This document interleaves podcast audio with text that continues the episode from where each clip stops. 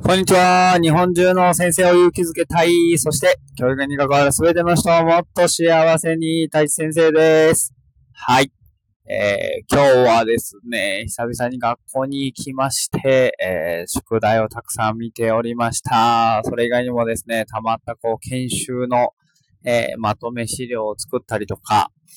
いろいろたまった仕事を、たくさん、やってきました。ということで、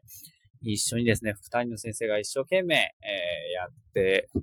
くださって本当にありがたいなと思って、いつも助けてもらっているので、感謝しかないなと思っております。はい、今日は、なぜポジティブが必要なのか、なぜポジティブが大事なのかって話をしたいなと思っております。よろしくお願いします。はい。なぜポジティブがいいのかってことなんですけども、まあ波動とかですね、ヘルツとか言われるんですけど、まあ簡単に言うとですね、高い波動でいると、高い波動の人と出会うんですよね。周波数とか言ったりするんですけど、まあ一般的に引き寄せの法則みたいな風に言われるんですけど、これ量子力学的には本当に当たり前の話でして、いい発信をしているとですね、いい人と出会っていくんですよ、どんどんということなんですよね。で、わちゃんの時に畑先生も言ってましたけど、ディズニーランドに行くと楽しい気持ちになりますよね。あれって、もちろん場所の雰囲気とか、ディズニーが楽しい場所っていう記憶もあるんですけども、一番は何かっていうと、その集まってきてる人たちが楽しいなって、ワクワクするなっていう空気を出してるわけですよ。フォトンって言うんですけども。で、それが空間にも情報っていうのは認識されるっていうことなんですけど、で、その、みんなが出してるワクワクの空気感を、そこに行った人が感じられて、おーって楽しそうだなってなるわけですよね。と同時にですね、例えば、教室の中でイライラしてる人がいたとして、そういう空気って伝わりますよね。あれ何かっていうと、イライラした人が空気にそのイライラっていう情報を残しているからなんですよね。で、今度は、自分が発信していくと、テレビのチャンネルのように、こっちの地方で言うと1番をつければフジテレビがつきますよと。3番をつけると NHK がつくんですけれども、というように、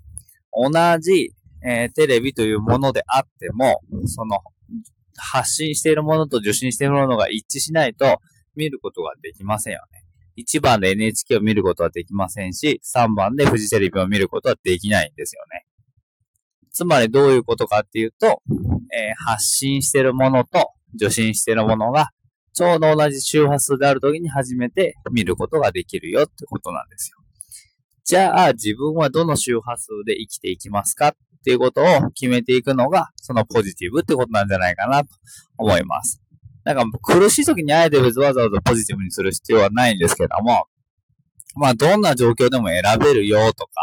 どういうふうでもできるよっていう時には、意識的にポジティブの周波数を出していく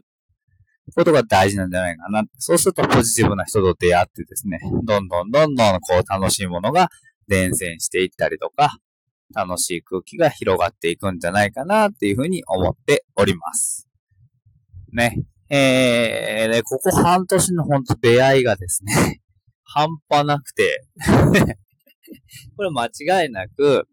YouTube とかこのヒマラヤもそうなんですけど、を中心とした発信ですね。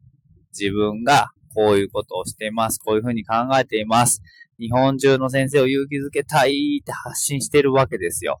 そうするとですね、何かっていうと、毎日これをつぶやいているんですよ。日本中の先生を勇気づけたいとか、教育に関わる人をもっと幸せにって言ってるってことは、脳みそが一番僕がそれを聞いているわけなんですよね。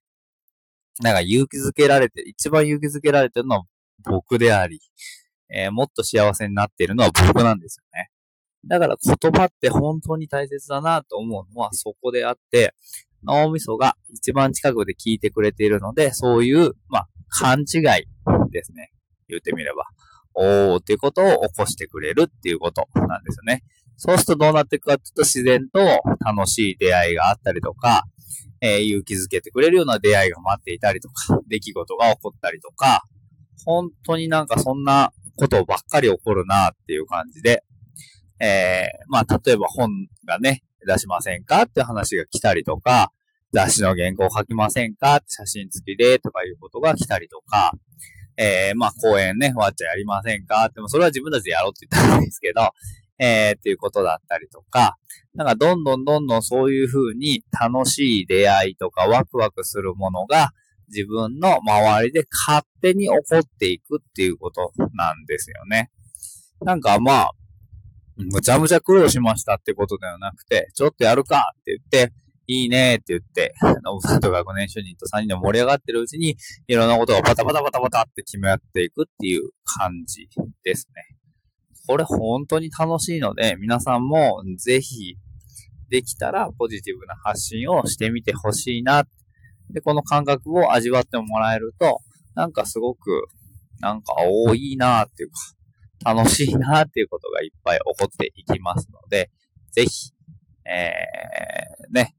そんな風に発信していけたらいいな。で、いきなりね、YouTube やろうって言ってもなかなかハードルが高いと思うので、例えばヒマラヤっていうのは、携帯一つあれば、いつでもどこでも、録音して発信してってことができますし、パワーポイントみたいなのを作らなくてもいいかもしれないです。僕は喋るのが好きなので、このね、スタイルが結構合ってるかなと思うんですけど、反対に文字を書くのが好きだよっていう人は、ブログみたいなものを、書いていってもいいのかなって思ったりとかするし、例えば絵描くのが好きだよっていう人だったら、絵に描いて漫画みたいにインスタみたいな風に上げていくっていうのもありなんじゃないかなと思って、今の時代どんな形でも発信の仕方をね、いくらでもあるなと思っていますので、ぜひ自分に合った発信の仕方で、自分がワクワクするようなものをどんどん発信していけるといいなと思っております。ということで、今からですね、三浦くんと、発射台の三浦くんと一緒に、発射台カフェ in 名古屋っていうのを、やっていきたいなと思っていますので、また今日も楽しそうだなと思いながら、ワクワクしながら、今から名古屋のオースに向かっていきますって感じでございます。どんな方と出会えるのか、今日も楽しみにしております。ということで、今日も皆さんにたくさんの幸せが降り注ぎますように。で、私の一日も最高な一日になりました。せーの、いいねー。